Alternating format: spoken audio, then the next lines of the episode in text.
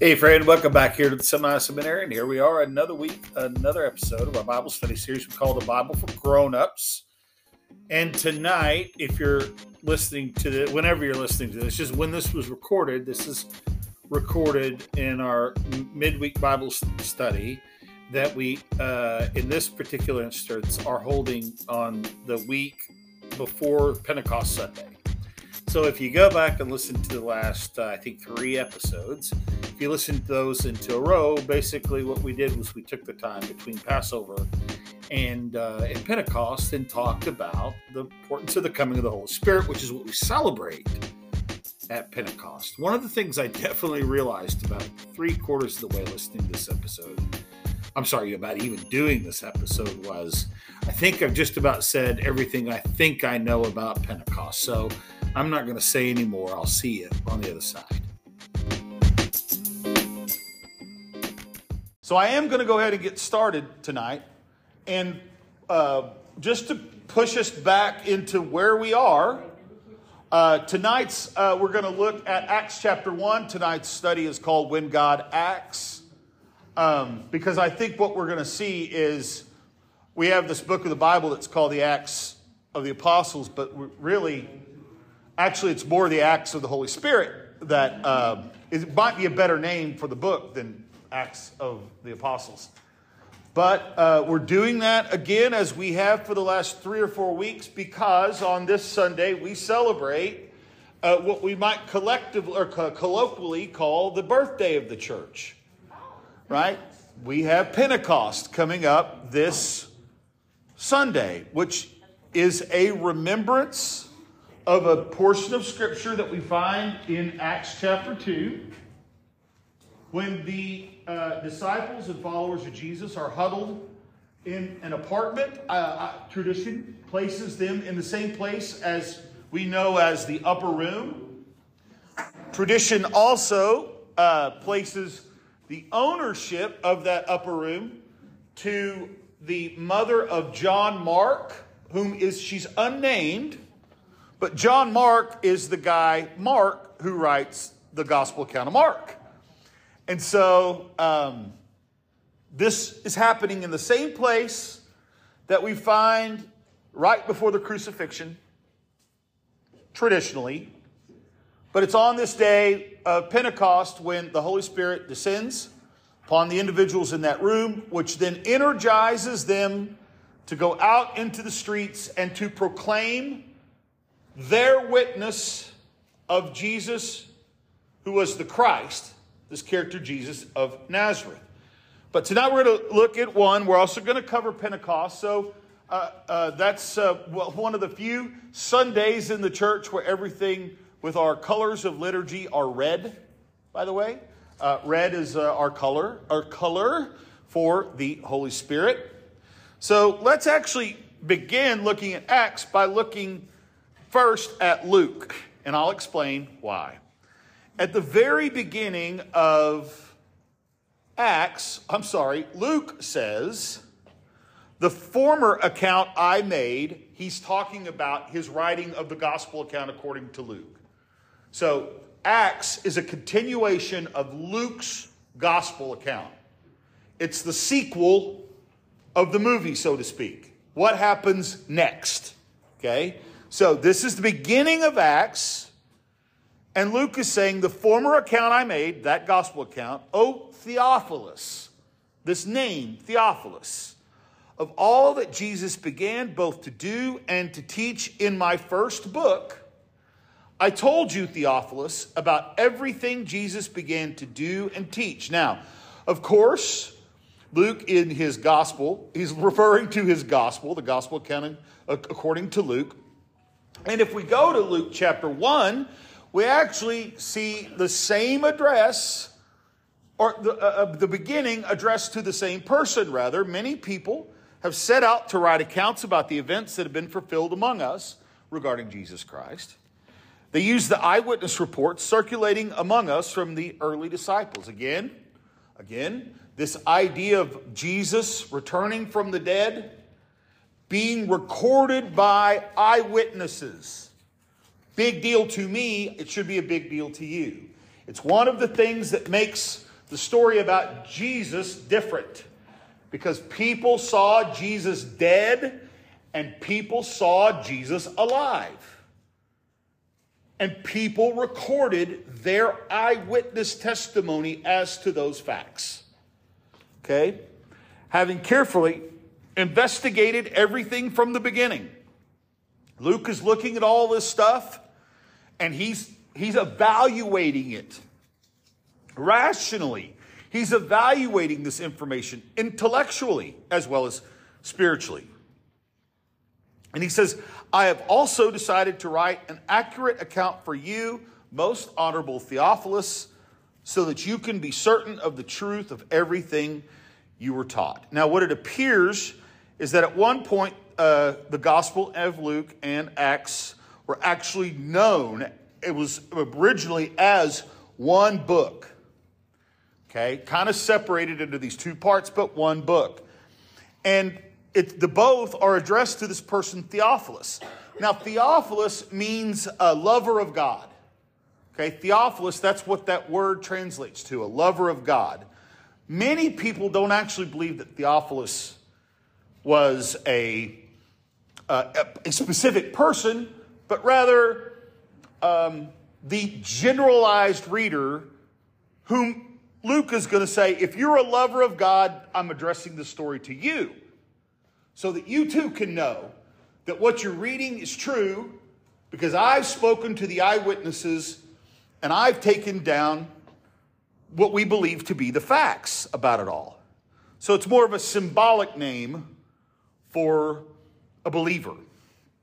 But if he was an original, or if he was a person, he was he could perhaps have been an official of some kind.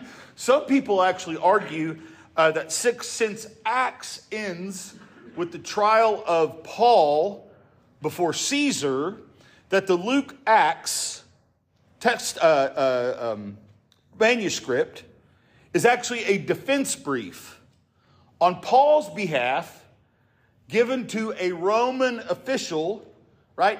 Giving him the background of the case. Some people think that Theophilus may have been Paul's attorney. So that when Paul was on trial, before Caesar, these documents were able to provide defense for Paul against the charges. Okay? Didn't work out that way. But another belief also is that perhaps Luke wanted to show that Rome had nothing to fear from Christianity and also from the Apostle Paul. Because Christianity was not a movement of political revolution but spiritual revolution. Now, as a history, Acts is also exciting, it's, expire, it's inspiring, it's also applicable to us as Christians here in the church in a variety of ways. Um, but we also need to be careful with the book of Acts because we must be aware of expecting to see such phenomenon that we in the church today that we find outlined in this book because we don't always because our Christianity sometimes doesn't seem to be the same kind of Christianity that the original church followed. And perhaps that's the reason for us not experiencing some of the gifts that the early church experienced, because in some ways we have normalized our Christianity. We've, we've not allowed ourselves to love and live in grace as irrationally, perhaps, as the early Christians did. Therefore, we lose out on some of that, some of that fruit. So then, what does Acts teach? Well, we see that Luke is uh, being referred to here in the beginning and writing Luke to Theophilus all of Jesus, all that Jesus began to do and teach. The Acts of the Apostles then tells us uh, what happens after the fact. Paul says in Romans 11 36, For everything comes from him and exists by his power and is intended for his glory. So the Gospel of Luke is about all that Jesus began to teach, and the Acts of the Apostles tells us of a middle period after the resurrection of Jesus. Okay? Verse 2 of Acts 1. So Jesus has died, Jesus has has uh, risen, and people are seeing him. He's still on earth. He has not been glorified in heaven yet. Verse 2 Until the day he was taken up to heaven, after giving his chosen apostles further instructions through the Holy Spirit. During the 40 days after he suffered and died, he appeared to the disciples from time to time, and he proved to them in many ways that he was actually alive. He talked to them about the kingdom of God. Once, when he was eating with them, he commanded, Do not leave Jerusalem until the Father sends you the gift he promised, as I have told you before. And that's why they're still hanging out in that apartment after everything, because Jesus told them, Stay here until you get a sign. What sign you, you are going to know? Right? If you are wondering whether this is the sign from God, it's not. You'll know. You'll know. On the earth, he chose apostles, Jesus.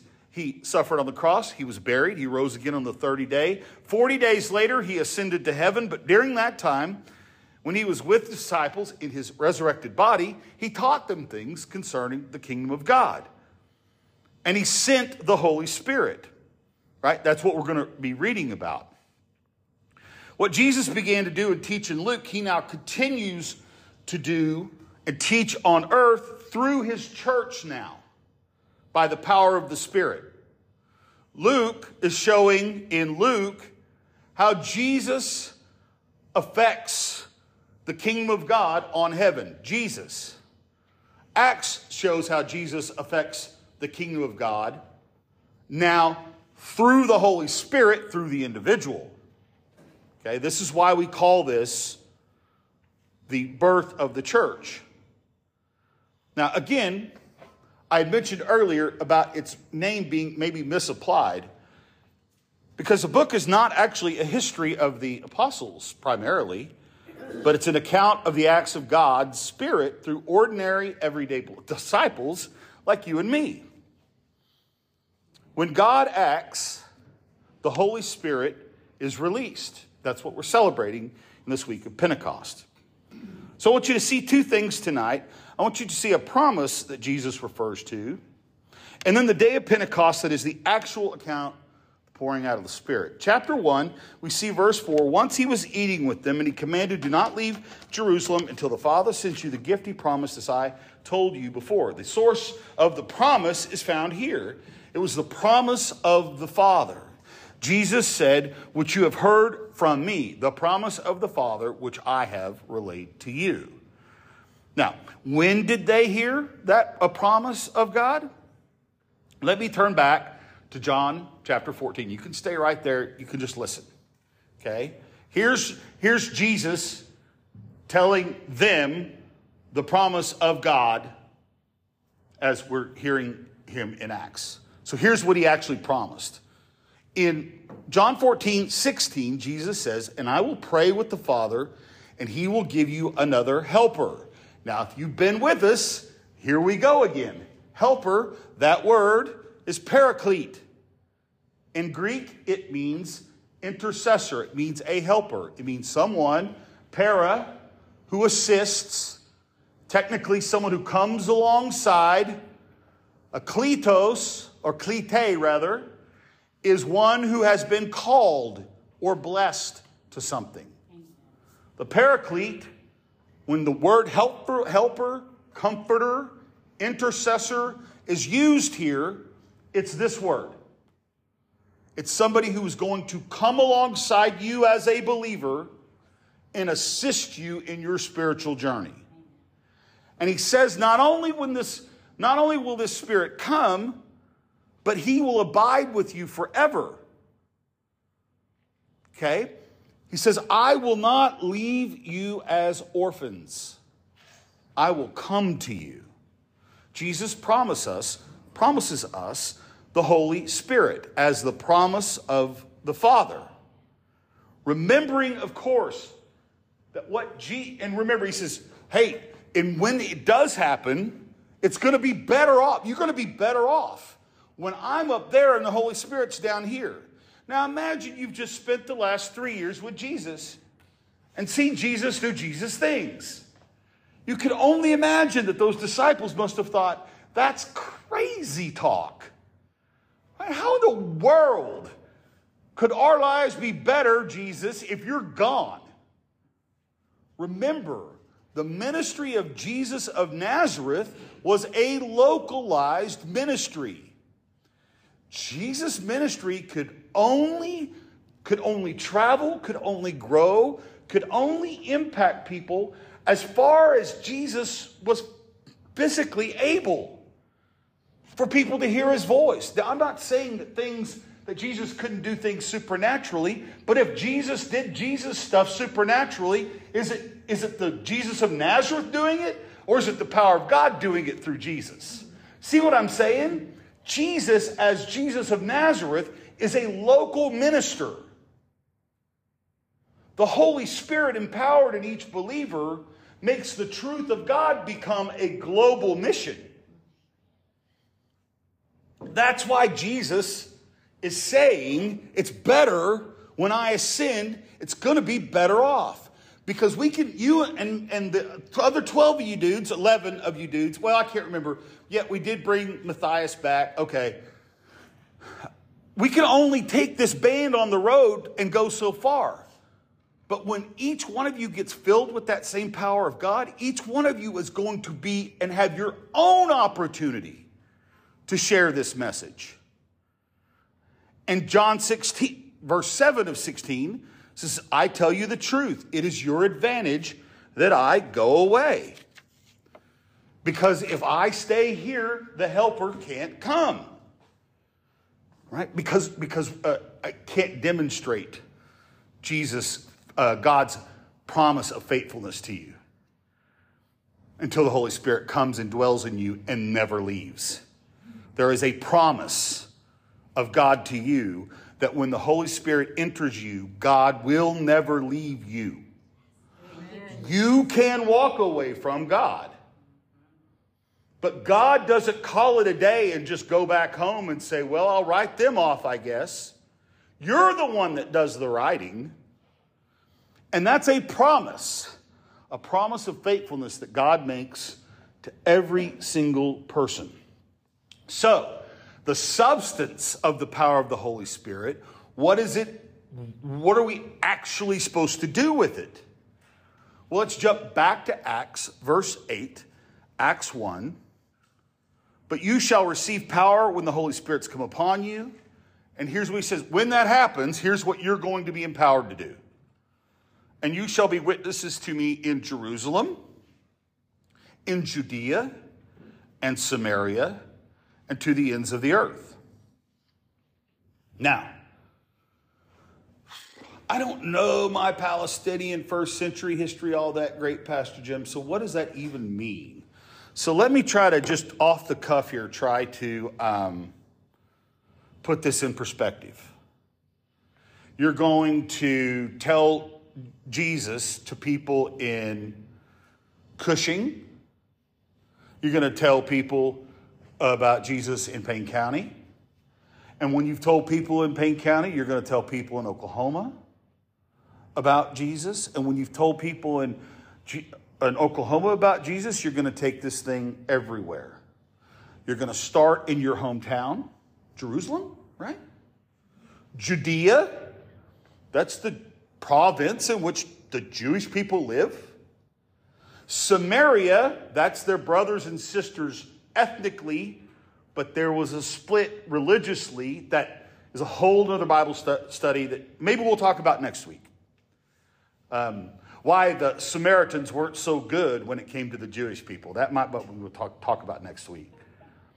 Uh, but we're going to take them to our neighbors, take them to our own house, our own families, our own city, our neighbors, our state, and then the power of the Holy Spirit is going to allow this message to spread to all peoples of the world.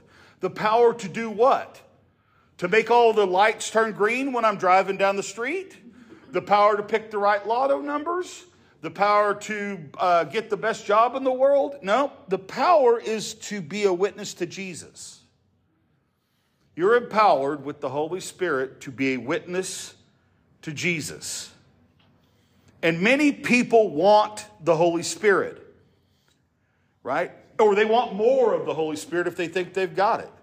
Many people want the Holy Spirit to perform miracles in their life. They want it to, to do something for them. But they don't want to be witnesses for Jesus. They want something out of the Holy Spirit, but they're not even willing to use the basic premise of what the Holy Spirit is even for. Some people want the gifts of tongues, but they don't want to use their natural tongue to spread the love and grace of Jesus Christ.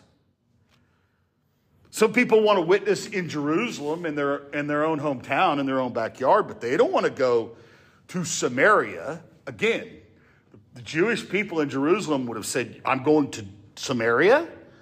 No, I'm not going to Samaria. I don't like those dudes at all. Real quickly, um, there was a fight. I do not need to be telling these stories right now.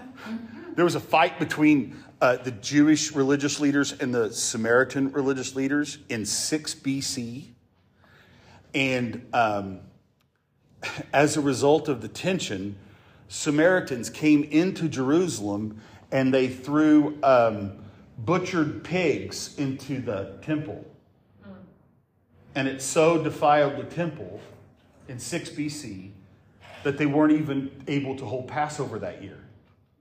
It took a whole year for the temple to become reconsecrated and, re- and remove whatever sin of whatever that, whatever that is. They couldn't even hold Passover that year. Okay? Now, some people say Jesus was born in 3 BC or even 0, but that's all conjecture, right? This was just a few years before Jesus's birth. And Jesus was in his 30s when he died, right? So, whenever he's telling people about how you're going to go and live with the Samaritans, it was only a few decades earlier that they had had their September 11th. That's essentially what this attack on the temple was, right? And so, you know, maybe even today, saying, you're going to go and you're going to love people in Afghanistan, which I'm not saying that it's different today than, right. than then. You know, especially since maybe we've exacted the revenge we need against Osama bin Laden and all of that. But I hope you guys see the point. This was a, a this was a terrorist attack that hit them at the center of political, cultural, re- religious uh, power. And now this Jesus of Nazareth guy comes along and he starts telling about good Samaritans. That dude's crazy. But that's exactly what happens.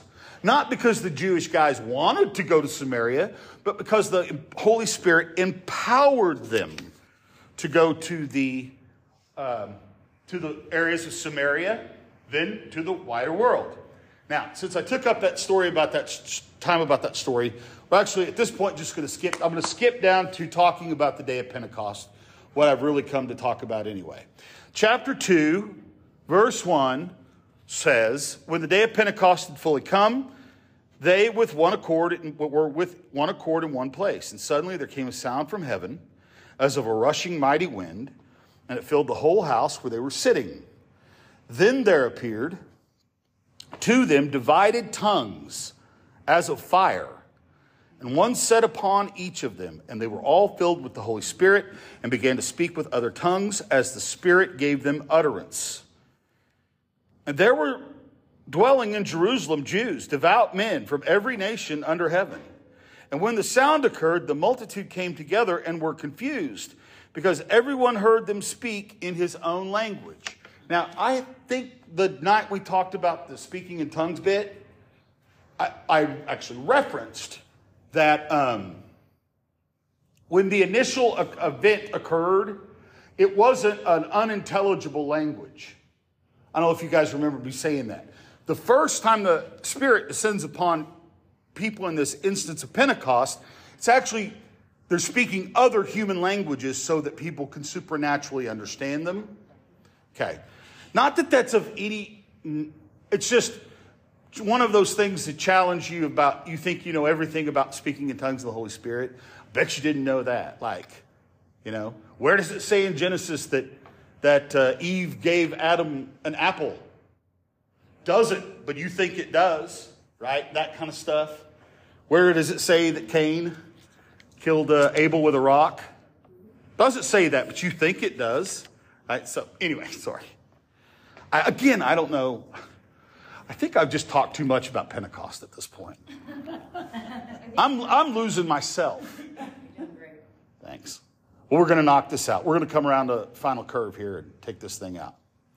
Pentecost means 50th. Again, I, more than anything, I want to educate us about what we're celebrating this Sunday. And remember, it's the result of the first fruits. It's calculated by the first fruits uh, harvest, which was the initial grain, the first harvest of grain in the region. People who grew grain would take a portion of that first fruits of that grain, and 50 days after Passover, Pentecost, 50 days, they would return to Jerusalem and offer that grain as, as a sacrifice. That's why everybody's in Jerusalem from all over the world when the disciples come out and they're speaking all different kinds of languages. That's why there are people from all over the world because it showed up on Mardi Gras, right?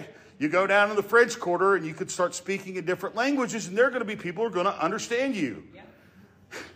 Whether you're speaking intelligible language or not, there's going to be probably somebody who goes, I can I don't understand what he's saying. I don't know why I'm doing that. I'm sorry. I don't even know now why I'm talking.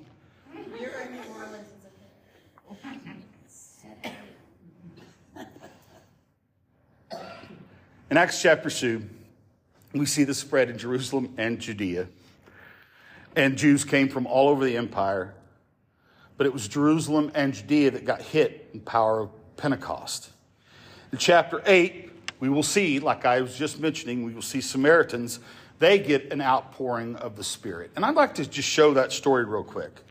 When the Holy Spirit is to come upon you, you'll be witnesses to me in Jerusalem, Judea, and Samaria. Now, in Acts 8 14, here's how that story comes about, real quickly. Now, when the apostles who were at Jerusalem heard that Samaria had received the word of God, they sent Peter and John to them, whom, when they had come down, prayed for them. Now, these are believers, they're already converted, he, but the prayer was that they might receive the Holy Spirit, for as yet he has fallen upon none of them. This is curious, okay? This is curious. This is also kind of ties into my own personal belief about whenever you have that conversion moment when you are younger and and then you get older and you get more serious about it, you feel like I had this conversion moment, but I've never really felt like the Holy Spirit has guided my life. The Holy Spirit's been from that moment you turned your heart over, the Holy Spirit has been in your life. You might not be listening to it, but it's been there. And, it, and in God's timing, it took 30 years for you to stop being a numbskull and start hearing it for the first time. At least, I'm sorry, that's my personal testimony. That's still an amen. Right? So this gives you kind of this story, this first story, kind of gives you that same vibe. Because we have these believers, but the disciples say that the Spirit hadn't descended upon them yet. They'd only been baptized in the name of the Lord Jesus by John the Baptist. And so they laid hands on them, and when they did, they received the Spirit. And now the Samaritans are being impacted by the power of the Holy Spirit. It wasn't enough that they were converted and baptized, they needed the power of Pentecost. Going through the rituals of Christian church membership is not what empowers your life the Holy Spirit living in you, transforming you in those areas of your life where you allow God to change you. That is power. that's what it means to be converted, whatever that even is supposed to mean.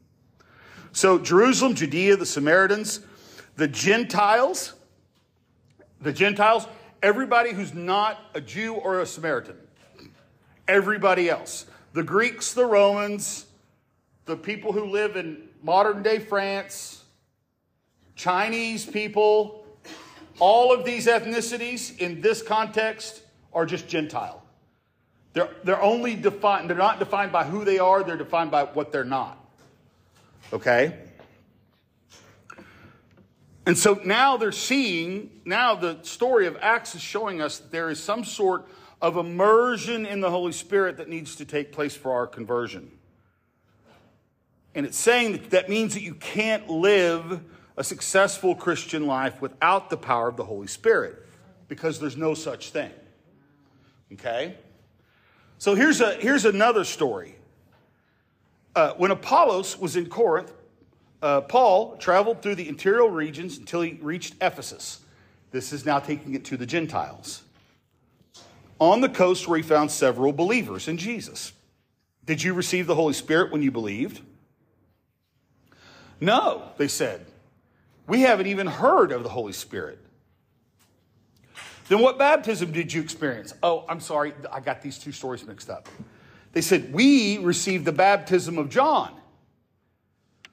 Just like Jesus did. John baptized Jesus, right? But, but is John's baptism what makes Jesus, is, Jesus a Christian?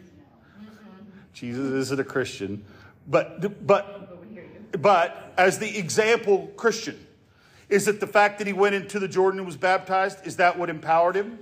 What happens right after that?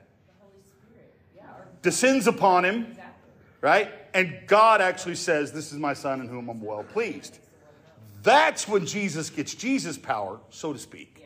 Right? It's not what John did. That's what's happening here. They've experienced the baptism, baptism of John. John's baptism called for the repentance from sin, but John himself told the people to believe in the one who would come later, meaning Jesus.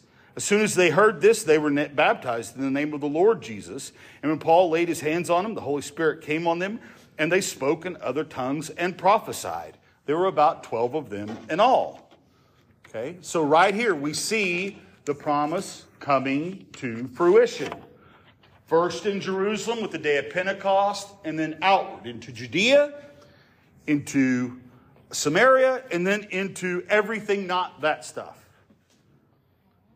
So, at the beginning of this series, we've been looking at how God acts, how God works through His Spirit.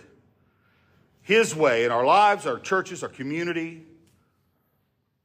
And we found that it's all dependent on this internal spirit that guides us and convicts us. So we have to put ourselves at least on the witness stand for a second and go, is there something missing in my spiritual life? This spirit, this power thing you keep talking about, I almost feel like I believe it's got to absolutely be true, but I can be honest with you, I've never actually felt it myself. Well, the Holy Spirit has empowered you, friend. It's just a matter of whether we accept it. And when we do, again, we do not get some miraculous power to be the best water skier in the world, to whatever. We give it gets given to us so that we might be a witness of Jesus. What does that mean? Because I think a lot of people hear witness of Jesus and they think about kind of very conservative, strange, weird uh, stuff you hear in social media and stuff today with, you know, you got to believe these things about And if you do these kind of things, you're not a all of that stuff. I feel like a lot of people think that somehow or another that's what being a witness for Jesus means, telling people how bad of sinners they are, perhaps. So that maybe that makes sense. Again, I'm, I'm uh, utterly convinced that the, the point of our existence as believers is that our lives, through our words, through our actions, through our deeds, through our relationships, our lives are supposed to be a representation, a testimony of God's appeal of His love to humanity.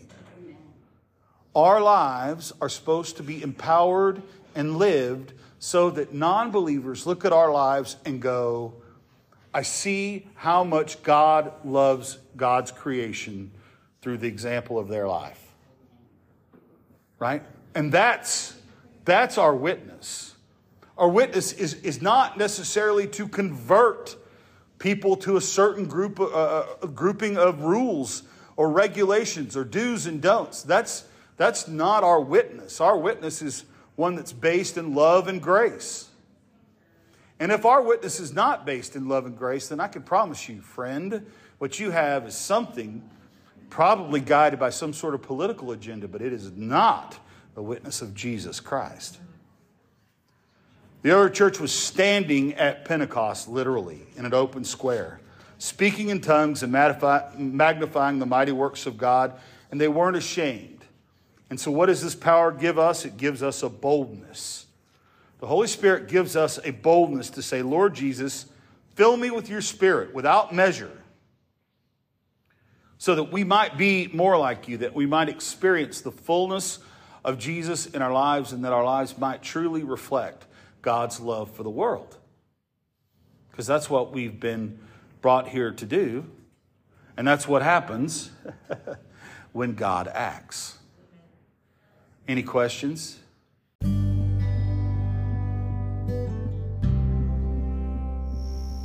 You know, as we close out our look at the Holy Spirit, at least for now, I can't help but think, like I've I think mentioned in these ending segments before, this is another example of one of just crucial, crucial components of our spiritual lives that so many of us just fail to even understand.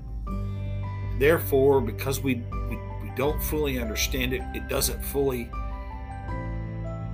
empower our lives. Everything is much more difficult. And if we if we take the time to truly understand the value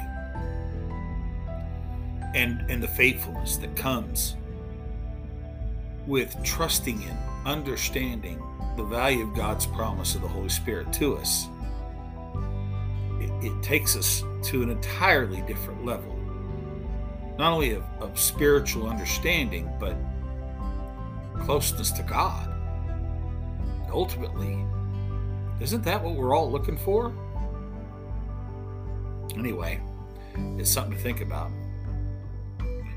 Hey, friend, I hope until next week you'll join us and be well. I think we are going to talk about uh, if Samaritans were ever actually good or not. I hope you'll join us. Until then, be blessed.